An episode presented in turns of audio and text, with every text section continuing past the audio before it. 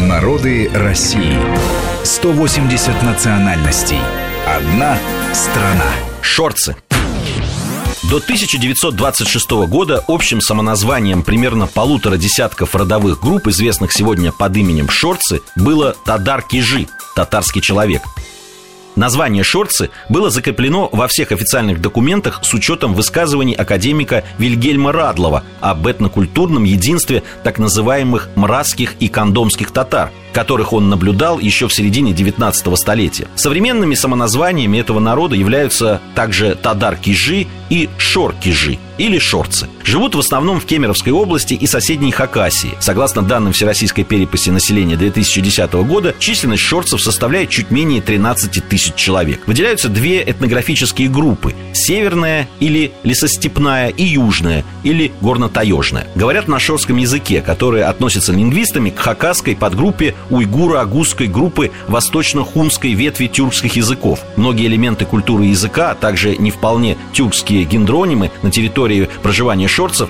позволяют говорить о сложном многокомпонентном составе этого народа, местную основу которого составило енисейское и самодийское население, отюреченное лишь во второй половине первого тысячелетия нашей эры. В период после монгольских завоеваний сильным было влияние телеутской и кыргызской культур, а начиная с 17 века – русской. Первые письменные свидетельства о кузнецких татарах, как долгое время называли предков современных шорцев, относятся к началу 17 века, к периоду освоения русскими верховьев реки Тами. До конца первой четверти 20 века в таежных районах и позднее основным их занятием были рыболовство и пушной промысел. У некоторых групп примитивное ручное земледелие, стойловое скотоводство, торговля и извоз. В Северной Шоре еще в первой половине 18 столетия одним из основных занятий были выплавка и ковка железа, по качеству превосходившего даже шведские металлические изделия. Не случайно русские называли предков нынешних шорцев кузнецкими татарами, а саму эту землю кузнецкой землей. Железными изделиями местное население платило дань степным ханам. В новое время сбывали различные хозяйственные предметы русским купцам. К концу 18 века с ослаблением связи с кочевниками и усилением контактов с русскими изделия шорского кузнечества не выдержали конкуренции с привозимыми русскими изделиями, и кузнечество постепенно стало исчезать.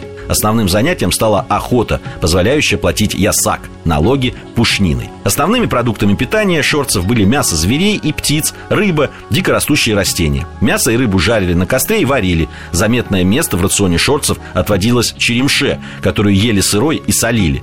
Любопытно, что шорцы употребляли в пищу пионы. Корни дикого пиона сушили и варили несколько раз, чтобы уничтожить их ядовитость. Растирали на ручной мельнице и готовили кашицу или лепешки. Со второй половины 19 века шорцы формально считались православными. Фактически же у них сохранялись шаманизм и анимизм с развитым промысловым культом. Согласно традиционному мировоззрению шорцев, все мироздание разделено на три сферы. На землю Ульгена, нашу землю и землю злых духов или подземный мир. Уникальным явлением шорской духовной культуры являются эпические сказания о богатырях, которые исполняются каем или горловым пением. Каждое сказание могло исполняться в течение одной, двух или даже трех ночей. Мы разные, и мы вместе. Народы России. Программа подготовлена при содействии исторического факультета МГУ.